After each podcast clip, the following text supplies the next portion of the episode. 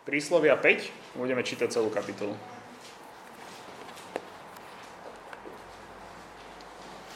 Syn môj, všimni si moju múdrosť, k mojej rozumnosti nakloň svoje ucho, aby si si zachoval rozvahu a tvoje pery uchránili poznanie.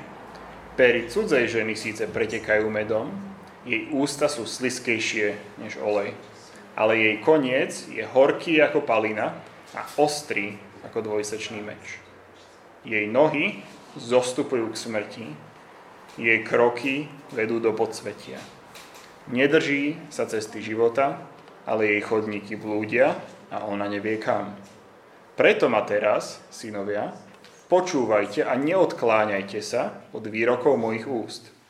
Vzdial od nej svoju cestu. Nepribližuj sa k dverám jej domu, aby si tak svoju česť nevydal iným a svoje roky surovcovi.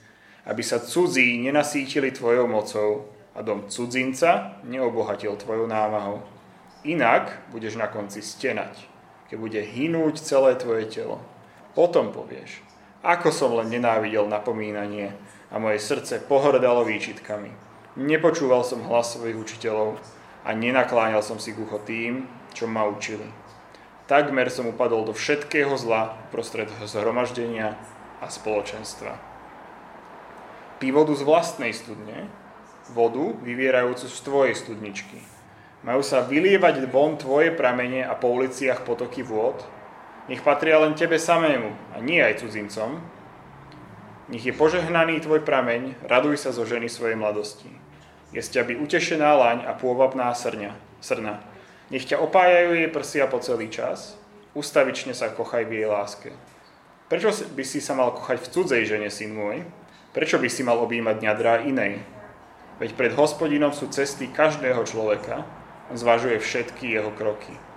Bezbožníka dolapia jeho vlastné neprávosti, bude zovretý v putách svojich hriechov. Zomrie, lebo sa mu nedostalo výchovy.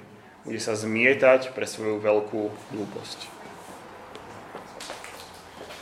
Ďakujem, Matúš. Veľmi pomôže, ak si tento text necháte pred sebou otvorený a držte ho tam.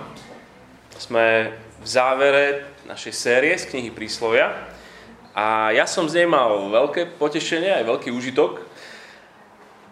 Tak snáď Pán Boh nám skrze svoje slovo dával cez tieto letné mesiace väčšiu skúsenosť žiť.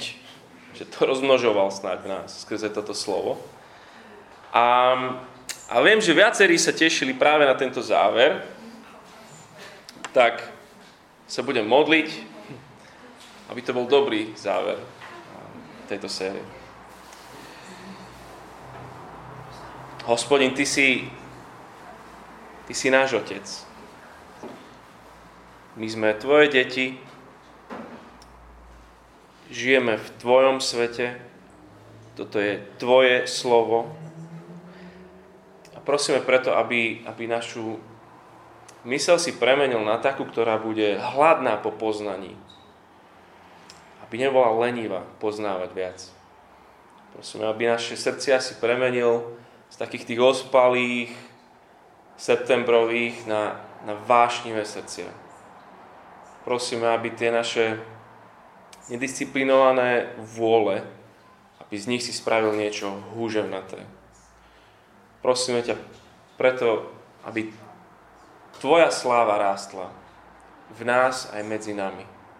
Prosíme ťa o, o to, aby, aby to dobro jeden medzi druhým mohlo rásť ďalej. Amen.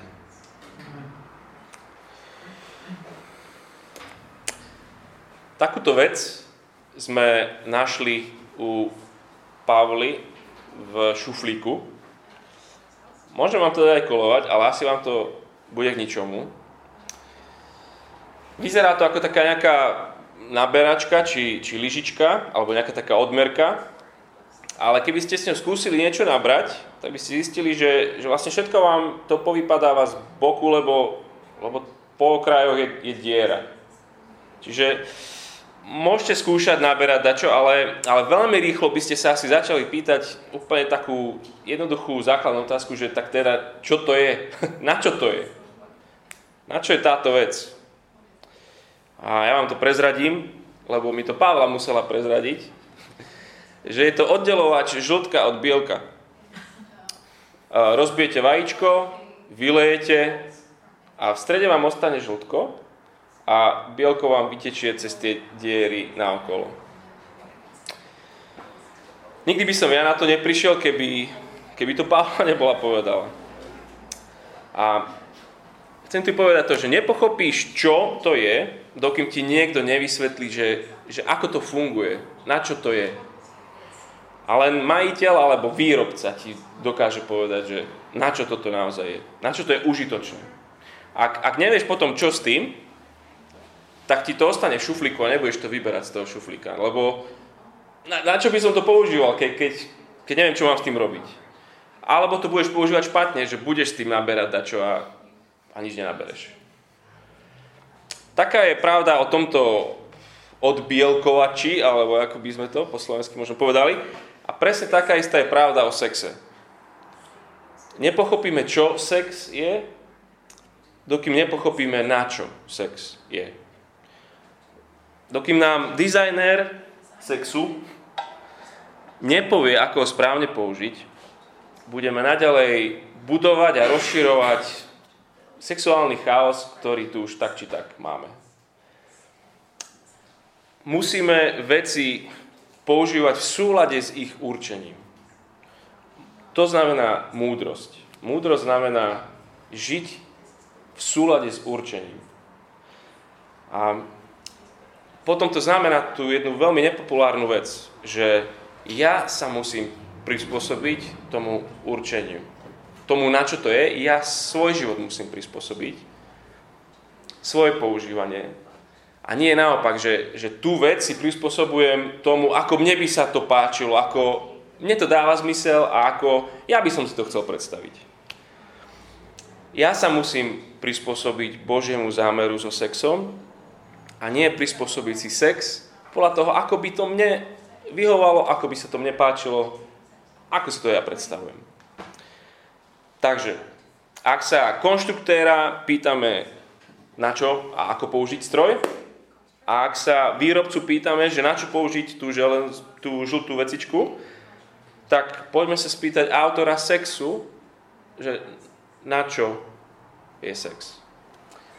A celkovo žiaľ, o sexe veľa v kostoloch nerozprávame.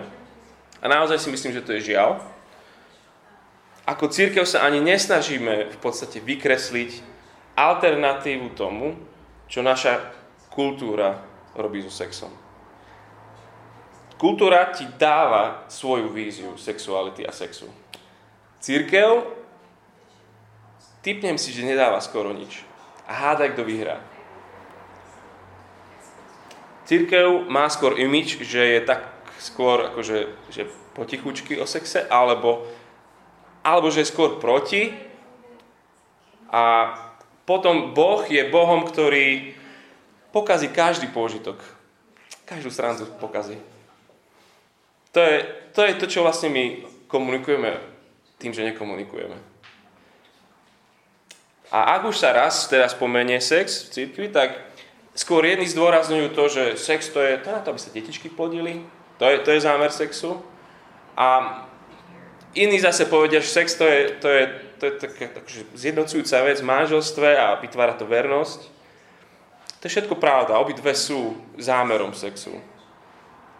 V týchto veršoch, čo sme teraz čítali, tu máme ešte ďalší zámer. Rozkoš a pôžitok. Určite ste si všimli, že celá táto 5. kapitola je plná kontrastov.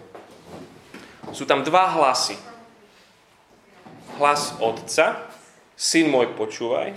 A potom tam je hlas, tretí verš, pery nejakej ženy. Dva hlasy sú tam. Sú tam, sú tam dve ženy. Jedna je cudzinka a jedna je nejaká žena tvojej mladosti, nejaká tvoja nevesta. Sú tam dve opojenia. Opojenie z vlastnej ženy a opojenie z cudzej ženy. Sú tam dve dôsled, dva dôsledky. Jeden dôsledok je je, je ruina, smrť, koniec. A druhý dôsledok je radosná rozkoš. Celá, celá táto kniha prísloví, ako ste si ste všimli cez leto, vlastne funguje v tomto kontraste. Je tu jedna cesta, jeden životný štýl a tým je bláznovstvo. A je tu druhá cesta, druhý životný štýl, múdrosť. A presne to tu máme. Máš bláznivý sex a máš múdry sex. Bláznivý sex vedie k zúfalstvu, múdry sex vedie k rozkoši a opojeniu. A na konci otázka. Tak si vyber, ktorý chceš. Tu je jeden, tu je druhý. Vyberaj. Nezlaknite sa, že tento text je písaný cez mužskú optiku. Príslovia je proste chlapčenská kniha, ktorá bola vždy určená na to, aby vychovávala chlapcov na život. Ale nenechajte sa tým rodom, v akým to je písané, vyviezť miery. Tieto slova sú relevantné aj pre vás, ženy a dievčatá. Tak sa poďme bližšie pozrieť na ten kontrast. Ten prvý, bláznivý sex ťa zničí. Alebo keď chcete na to príslovie, nehľaď hada bosou nohou. Otec má pre syna v podstate trikrát túto rovnakú kázeň. Na rovnakú tému. Tuto v 5. kapitole je, je prvá z nich, ale doma si prosím vás určite prečítajte ešte tie ďalšie dve. V kapitole 6, verše 20 až 35 e, a potom celá 7. kapitola je ďalšia taká reč. Trikrát otec s chlapcom, ako chlapec odchádza z domu, otec sa s ním rozpráva o čom? O vyšívaní a herbároch a hej, to, čo chlapca zaujíma. Je to veľká kniha, je to veľká téma tejto knihy, preto kto je ten, kto príjima, kto, kto to počúva a pretože otec vie, že toto je chlapcové nebezpečenstvo. Toto bude znamenať, že buď v živote zlyhá, alebo vyhrá. Tak sa pozri na to naliehanie otca. Vidíš to tam? Syn môj, všimni si moju múdrosť. Verž 1. K mojej rozumnosti nakloň svoje ucho. Aby si si zachoval rozvahu a tvoje pery uchránili poznanie. Otec nalieha a nalieha trojakým spôsobom. V, tých, v tej prvej časti tej kapitoly tri veci, na ktoré nalieha.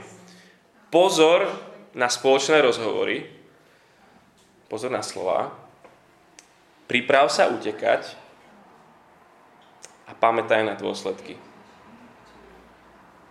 Pozor na slova. Ešte 3, 4. Péry cudzej ženy síce pretekajú medom, jej ústa sú sliskejšie než olej. Sliskejšie znie negatívne. Ale význam toho slova je pozitívny. Jej ústa sú hladšie než olej. Je lepšie povedať vyznie, vyznie to pozitívne, ale jej koniec je horký ako palina a ostrý ako dvojsečný meč. Žijeme vo vizuálnej dobe, ale tu počujeme varovanie, varovanie pred rozprávaním sa. Koľkokrát si to povedal, alebo si počul, že je mi s ním tak super a nikto mi tak nerozumie ako on, alebo nikto mi tak nerozumie ako ona, a vieme sa super porozprávať, s nikým sa tak neviem porozprávať ako s ním. Cítim sa pri nej slobodne, môžem povedať, čo chcem. Väčšina nesprávnych, alebo on by povedal bláznivých vzťahov, na pracovisku, škole, kdekoľvek, na ulici, vznikne skrze rozhovory. Aj vo vizuálnom svete. A iné zase cez online zoznámky alebo online chaty slova, slova. Otec hovorí, možno je to ako med, ale v skutočnosti je to meč. Slova sú zradná vec. Takže hovorí, pozor na to, koľko, kde a o čom sa rozpráva s človekom opačného pohľavia. Je to jedna z vecí, nechod na tú hranu. Pozor, pozor. Slova. Druhá časť, maj únikový plán. Priprav sa zutekať. Verž 8. Vzdial od nej svoju cestu a nepribližuj sa k jej dverám. Dve, dverám jej domu. A tie nohy ťa tam prinesú samé totiž. A keď sa pozrieme na tú poslednú kázeň, to je v kapitole 7, keď pretočíte stranou, a verše 8 až 9. Tam on, otec rozpráva synovi, že videl som takú jedno, také jedného chlapca, verš 8, prešiel ulicou za roh, vykračoval cestou k jej domu, 7.9, za večerného súmraku, keď prichádzala temná noc. Nesprávny čas, na nesprávnom mieste, chlapec. Čítame ďalej. Zrazu, kde sa vzala, tu sa vzala, akási žena vyšla v ústretí v odeve prostitútky a so zákerným zámerom. Bola hlučná a zanovitá, jej nohy nemali v jej dome pokoja. Hneď bola na ulici a hneď zase na námestí, na každom rohu striedla, zmocnila sa ho, poboskala ho a nehanebne mu povedala. Obety spoločenstva mám priniesť, nesplním svoje sľuby, preto som ti vyšla v ústretí, hľadala som ťa usilovne, aby som ťa našla. Prikryla som svoje lôžko plachtami, pestrofarebnými látkami z egyptského plátna, navoňala som svoju postel mirhou, alou a škoricou. Poď, spíjajme sa milovaním až do rána. Potešujme sa láskaním. Veď muž nie je doma, odišiel na ďalekú cestu, vzal si meše s peniazmi, príde domov, až keď bude mesiac plne. Zviedla ho mnohým presvedčaním a zvábila ho líškavými rečami. Zrazu išiel za ňou ako vôľ, keď ho vedú na jatku. Ako jeleň, čo sa chytá do pasce, kým mu šíp neprebodne pečeň. Ako vtáča, čo sa vrhá do siete a nevie, že mu ide o život. A teraz, deti, počúvajte ma, dávajte pozor na slova mojich úst. Toto je ten rozhovor otca so synom, kde syn sa pýta, že, že ako ďaleko je priďaleko, oco. Hovorí, prvý krok je ďaleko. Nehľadá sa bo, hada bo, s bosou nohou. Dávaj si pozor na rozhovory, buď pripravený neísť ani o krok ďalej. A to tretie, pamätaj na dôsledky. To je to hlavné naliehanie v tých veršoch. Späť do tej kapitoly 5. Od 8. verša. Vzdial od nej svoju cestu, nepribližuj sa k jej dverám, aby si tak svoju čest nevydal iným a svoje roky súrovcovi, aby sa cudzí nenasytili s tvojou mocou a dom cudzinca neobohatil tvojou námahou, Inak budeš na konci stenať, keď budeš hynúť, keď bude hynúť celé tvoje telo. Potom povieš, ako som len nenávidel napomínanie a moje srdce pohrdalo výčitkami. Nepočúval som hlas svojich učiteľov a neakláňal som si ucho k tým, čo ma učili. Takmer som upadol do všetkého zla uprostred zhromaždenia a spoločenstva. V kapitole 6 sa pýta, že varí muž môže držať na hrudi oheň, a nespáliť si odev? Nedokáže to. Ale ten mladý si myslí, že to dám. Ja to dám, akože jasné, že to zvyknú nedať, ale ja to dám. To zvládnem. Ale si mu hovorí, nedáš to. Nezvládneš to. Ty si čo si, si myslíš, že ty si špeciálny, že nikto to nedáva, každý keď si dá oheň na hruď, tak zhorí, ale ty si dáš oheň na hruď a nezhoríš, hej?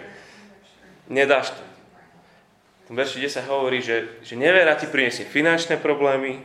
V 12. verši hovorí, že, že raz to hlboko olutuješ, si hovorí, čo som bol, blázon. Možno si spravil v živote takéto veci a dnes to poznáš. Keď si hovoríš, čo som bol, kde som bol.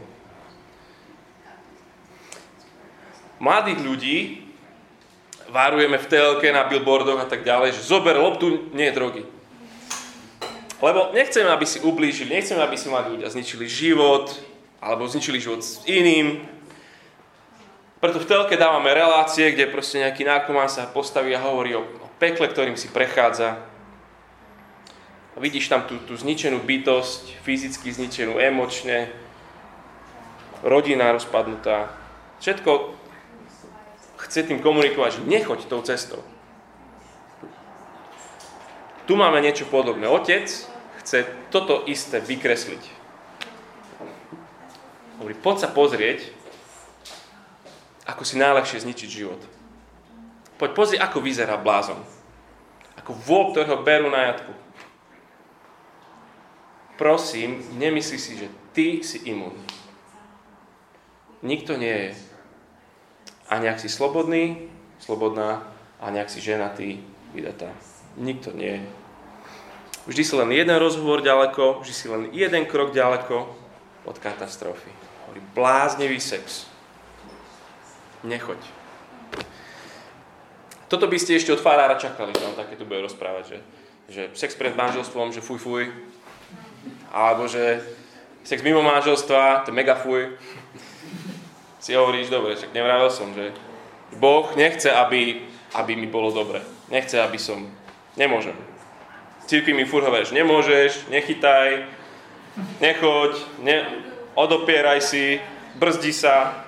Proste celý vyrastáš v církvi a furt len toto. Nie, nie, nie, nie.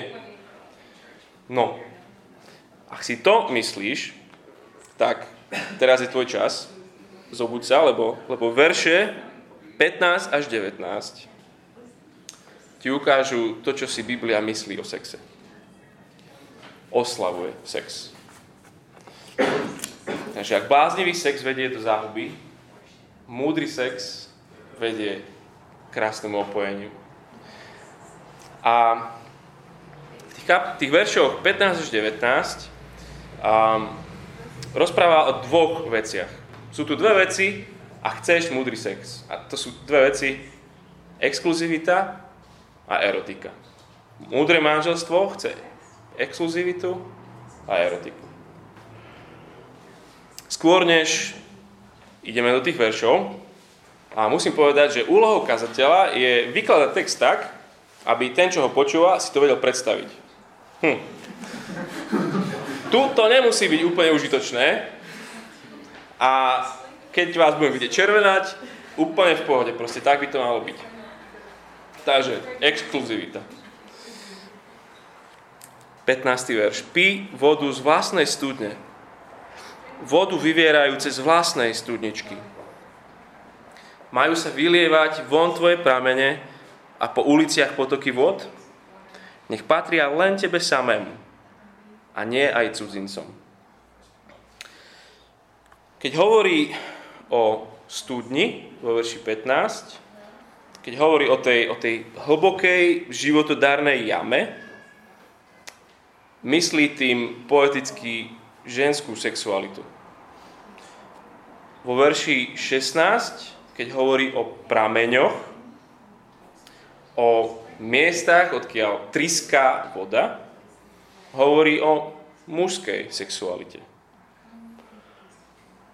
Takže keď im povie, že pí vodu z vlastnej studne, hovorí, uhas svoj sexuálny smet milovaním sa so svojou manželkou. So svojou. Exkluzivita. Lebo verši 16 majú sa vylievať von tvoje pramene a po uliciach potoky vod?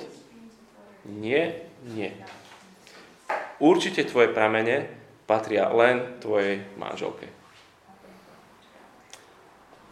Ktorý človek netúži po, po namakanom, vášnivom sexuálnom potešení. On hovorí, nájdeš ho len v exkluzívnom vzťahu, kde sex nie je výberovým konaním na partnera podľa toho, aký si posteli, sa rozhodnem, že či s tebou budem alebo nebudem. Hovorí, len v bezpečí nerozlomiteľného zmluvného zväzku je priestor zlyhávať a makať na zlepšovaní sa v sexuálnom zážitku. Preto najlepší párik, najlepší sex nemá párik, ktorý si to rozdá na prvej párty. To je blbosť, je to mýtus, je to kravina. Len manželstvo poskytne to bezpečie a slobodu postupne sa zlepšovať. Takže múdry sex, exkluzivita. Tá druhá vec, múdry sex, erotika. Komentátori týchto veršov sa zhodujú, že tá prvá polovica 18. verša je modlitba nech je požehnaný tvoj prameň. Pamätáte si, čoho obrazom je prameň, hej? Hospodin chce požehnať manželský sex, erotiku. Možno to nebol doteraz obraz Boha, ktorý si nosil vo svojej hlave. Obraz Boha, ktorý sa teší z vášne a pôžitku vášnivého manželského sexu. Boh je absolútne pro sex. Raduj sa zo ženy svojej mladosti. Inak povedané, raduj sa zo svojej nevesty. Tak ako sa mám z nej tešiť? Alebo z čoho konkrétne by som sa mal tešiť? Z toho, aká je milá, aká je zbožná? Mal by sa kresťanský chlapec tešiť z toho, že ako si číta Bibliu, ako sa modlí, ako slúži druhým ľuďom, Teš sa z toho, jasne, že sa z toho teš. Dobre, teš sa. Verš 19 hovorí, že ráduj sa z jej krásneho tela. Pretože jesť, aby utešená láň a povabná srna. Nech ťa opájajú jej prsia celý čas. Ústavične sa kochaj v jej láske. Ešte presnejší preklad hovorí, že ústavične sa opájaj v jej láske. Buď ňou intoxikovaný jej prsiami, milovaním sa s ňou. Biblická erotika. Áno, manželia a manželky majú byť šialene zamilovaní. On hovorí ústavične. Opájajte sa rozkošou zo sexu so svojou manželkou. Ak ste tu a máte manžela a manželku, Otázka znie, budeš počúvať Božie slovo?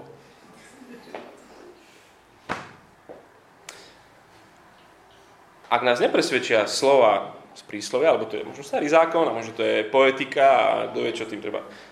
Apoštol Pavel prikazuje manželským párom rozkoš sexu. Hovorím, neodopierajte sa jeden druhému. V manželstve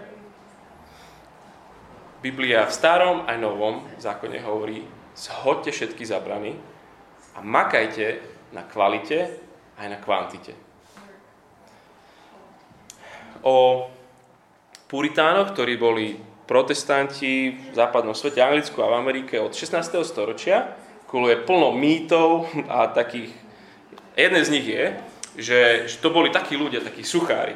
Že to len modliť sa, a len postiť a len čítať Bibliu, len do kostola. Nuž. Máme záznamy o tom, historické, že ak sa manželka zdôverila kazateľovi a neskôr potom celému zhromaždeniu, že jej manžel zanedbáva sex, a ten manžel bol daný do církevnej disciplíny. Brali exkluzivitu a erotiku vážne. A mali by sme aj my. A to nielen preto, že to je múdre pre ten vzťah, a nielen preto, že my, máme, my prehrávame vojnu s kultúrou o víziu o sex, ale hlavne preto, že ten náš vzťah, naše príbehy exkluzivity a erotiky sú odrazom väčšieho príbehu, väčšieho milenca, väčšej lásky a väčšej svadby. Keď Apoštol Pavel rozpráva o vzťahu Krista a vzťahu jeho ľudu, cirkvi, hovorí následovné slova v Efežánom 5. Kristus miloval církev a vydal za ňu samého seba, aby ju posvetil očistným kúpeľom vody a slovom, aby si pripravil církev slávnu, na ktorej nie je poškvrný ani vrázky, ani nič podobné, aby bola svetá a bez poškvrny. Tak ak doteraz bolo zákaz si predstavovať, tak teraz si to predstavuj spolu so mnou. Lebo tento príbeh je realitou a tie ostatné, tie naše vzťahy, naše manželstvá sú len odrazom tohto. Predstav si Krista ako milenca. Milenca, ktorému sme vola kedy patrili, ale stratil nás. My sme odišli v opojení s cudzinkami, mali medové pery, mali hladký jazyk, našli sme si iných milencov. Ale ešte keď sme odchádzali od Neho, Kristus nám niečo slúbil. Slúbil nám, že nájdem si vás a získam si vás späť. Vyhrám znova vaše srdce pre seba. Celý príbeh Biblie je príbehom, ako naplňať tento jeden sľub. V starej zmluve očakávame príchod takéhoto kráľa, ktorý si získa späť srdcia svojho ľudu strátenú nevestu. Tak ak očakávame takého kráľa, tak akého kráľa by si si ty predstavil, že teda očakávame? Určite to bude, ak poznáte tú rozprávku, že to bude krasoň. To bude niekto, kto nás očarí už na prvý pohľad. Ten, kto príde, to bude určite niekto, pri ktorom sa nám rozklepú kolena, hlas proste ledva vydáme. Že to bude ten, princ na bielom koni.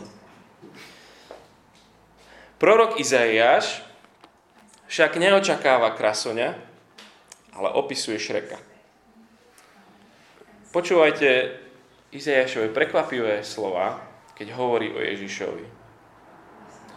Hovorí Izaiáš 53, nemá podobu ani krásu, aby sme na neho hľadeli ani výzor, aby sme po ňom túžili.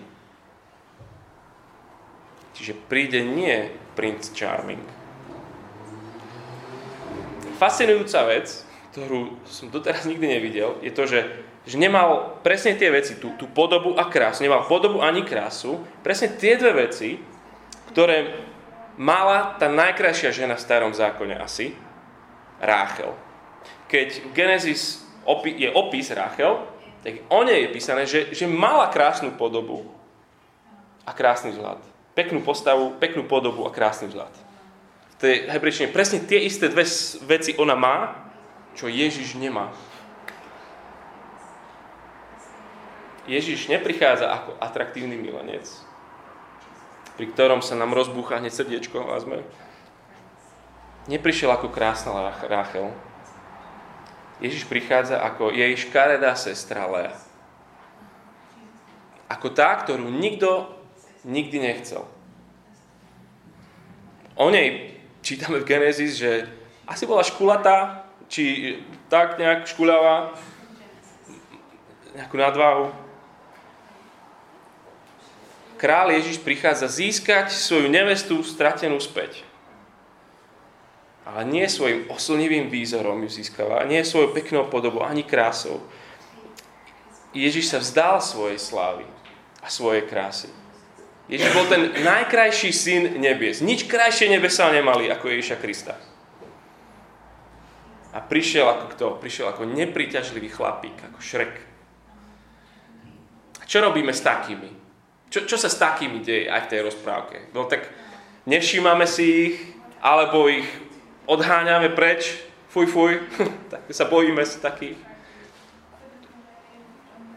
Alebo ich zabijeme. By si čakal, že ak má niekto získať naše srdcia, tak nebe sa pošlú to najlepšie, čo majú. Kristus si však prišiel získať späť svoju nevestu nie svojou atraktivitou, ale svojou obeťou. Nie tým, ako vyzeral, ale tým, čo pre ňu spravil. Pretože Kristus neprišiel brať, ale prišiel dať. Ten text Pavlov hovorí, Kristus miloval církev, vydal za ňu samého seba. Prečo? Lebo, lebo tak by sme si mysleli, tak tá církev to je tá sťa, utešená láň, nie? to je tá pôvabná srna. Kdeže? Kristus sa nevydal za nás, lebo sme čistí, lebo sme krásni, bezpoškodní a vrázky, nie jeho nevesta, církev, nebola krásna. My sme slovami prísloví, my sme hlupáci, my sme blázni, my sme, každý jeden z nás je sexuálny hriešnik. Nespravil nás svojou nevestou, pretože sme mu tak učarovali svojou krásou, že tá církev to je úžasná. Že je taká atraktívna. Zomrel za nás nie preto, že my sme boli krásni. Zomrel za nás preto, aby nás spravil krásnymi. Naše manželstvo, naše vzťahy má byť obrazom tohto manželstva. Náš sex má byť obrazom tohto manželstva.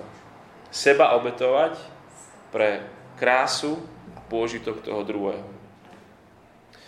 My budeme si žiť sexuálne nemúdro, nemúdro v tej exkluzivite a nemúdro v erotike, len vtedy, ale len do tej miery zmúdrieme, do aké naozaj bytosne porozumieme. Jeho vydaniu seba za nás. Lebo on nás miluje maximálne exkluzívne. Len svoju církev. Žiadne inú. A on nás miluje maximálne vášnivo. Tak ak si myslíš, že Boh ťa zachránil, prečo ťa Boh zachránil? Aby, aby mal komu šéfovať? Potreboval niekoho, aby, aby mal komu rozkazovať. A, alebo zachránil nás preto, lebo nemal kto uctievať. Tak potreboval ľudí, ktorí mu budú spievať takéto pesničky. Si budeš myslieť, že Ježiš si získal manželku, lebo on mal takú nejakú dierku v sebe a tu potreboval zaplniť niečím, niečo mu chýbalo a, a tak proste a tá nevesta mu to proste naplní. Ak toto je tvoja predstava o Ježišovom vydaní za nás, tak presne taký ty budeš manžel a partner manželka. To presne budeš očakávať od toho druhého. Tvoj partner bude len tým naplnením tej tvojej veľkej diery, tých tvojich túžob, tvojich chutí. Ježiš je pre nás úplne iný vzor. On exkluzívne a vášnivo miluje, nie preto, čo z toho má, on exkluzívne a vášnivo miluje pre to, čo z toho dá. Tak nech Ježiš Kristus je našim milencom. Nech sa nech sa zalúbia naše srdcia exkluzívne do toho vášnivo. On sa vrátil, aby si získal naše srdcia späť. Sme sa zasľúbili, zasnúbili. A keď sa opäť vráti, bude svadba. Ten text, čo čítal Martin na začiatku. A preto vo väčšnosti už nebude ani manželstvo, nebude ani sex, lebo Kristus bude všetko vo všetkom.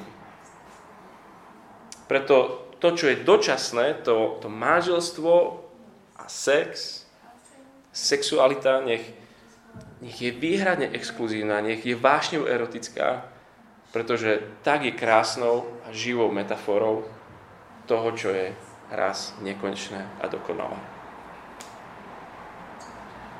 Múdry sex. Budem sa modliť náš Otec nebeský, my, my nechápeme, na čo to je. Na čo ten sex je. Si myslíme, že, že, to, je, že to je pre mňa a je to také, ako to ja chcem, aby to mne vyhovovalo. Pritom ty hovoríš, že to je niečo, čo odráža neskutočne obrovskú a nádhernú vec. Odráža to tvoju exkluzivitu, tvoju vášeň tieto metafory sú nám aj vzdialené. Ale prosím, aby neboli viac. Pomôž nám vidieť naozaj to, že Ty nás zachraňuješ, prichádzaš, vydávaš sám seba za nás. Nie preto, aby si mal nejakých pomocníkov, aby si mal niekoho, skrze koho môžeš niečo spraviť. Nie preto, aby si mal nejakých služobníkov, ktorí, ktorí ktorým ty môžeš rozkazovať konečne. Nemáš komu, tak máš konečne nás. Nezachraňuješ nás preto, lebo tak veľmi by si chcel, aby ti niekto spieval a chválil ťa, ale, ale nemá kto, tak, tak zachráni si pár ľudí. Pane, premen naše chápanie, pomôž nám vidieť tú vášeň Tvoju Pomôž nám naozaj vidieť to, že to, do čo nás zachraňuješ, je, je nenormálne silné. A veľmi ťa, Pane, prosím, aby tí, ktorí tu sme v manželstvách, aby naše manželstva, aby naše sexuálne životy odrážali túto Tvoju obrovskú vášeň. Zdravo, krásne. A veľmi ťa, Pane, prosím za tých, ktorí nie sme v manželstve. Prosím, pomôž nám dať pozor na slova. Pomôž nám nespraviť ani krok bližšie. Pomôž nám pamätať na dôsledky. Chceme žiť sexuálne múdro. Prosíme, aby tam, kde, to, kde plyn má byť na podlahe, a nie je, prosíme, aby bol. A prosíme, tam, kde plyn je stlačený a nemal by byť, aby sme dali nohu pred spedála. Nauč nás múdro v tomto svete žiť. Odrážať Tvoju veľkosť, Tvoju krásu, Tvoju vášeň. Amen.